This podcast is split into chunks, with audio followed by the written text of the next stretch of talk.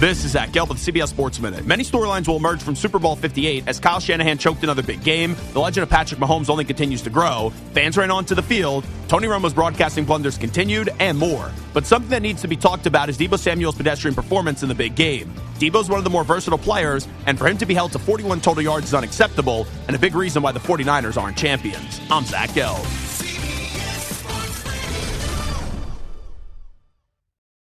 This episode is brought to you by Progressive Insurance. Whether you love true crime or comedy, celebrity interviews or news, you call the shots on what's in your podcast queue. And guess what?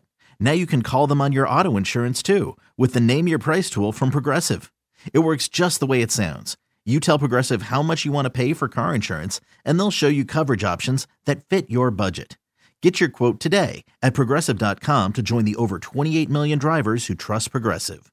Progressive Casualty Insurance Company and Affiliates. Price and coverage match limited by state law.